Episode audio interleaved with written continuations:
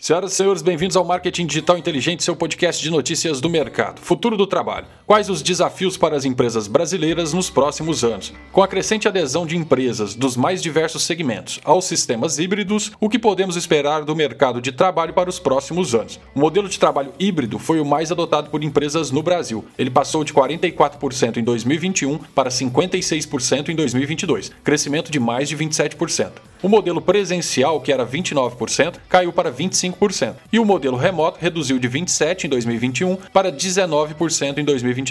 Além disso, 82% das pessoas que estão no formato híbrido já são definitivas e 76% delas trabalham em casa de 2 a 3 dias por semana.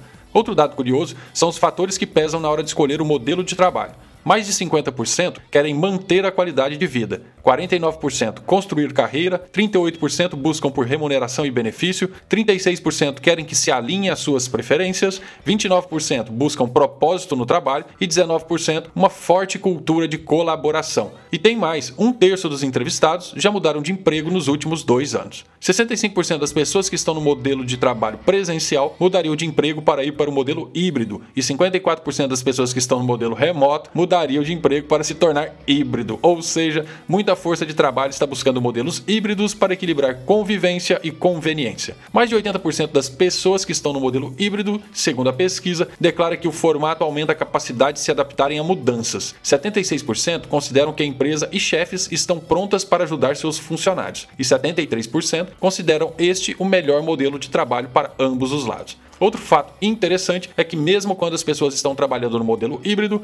43% delas sentem que devem ir para o escritório sempre que sua liderança estiver na empresa. Além disso, 45% acham que trabalham mais quando estão remotos e 84% que conseguem separar bem as atividades pessoais das profissionais. A colaboração com a equipe também ganhou mais relevância dentro dos departamentos e empresas. Cresceu de 68% para 83% de 2021 para 2022 dentro dos departamentos e de 68% para 81% dentro das empresas empresas. Ou seja, as pessoas, equipes e empresas estão se tornando cada vez mais colaborativas. Um grande abraço e até a próxima.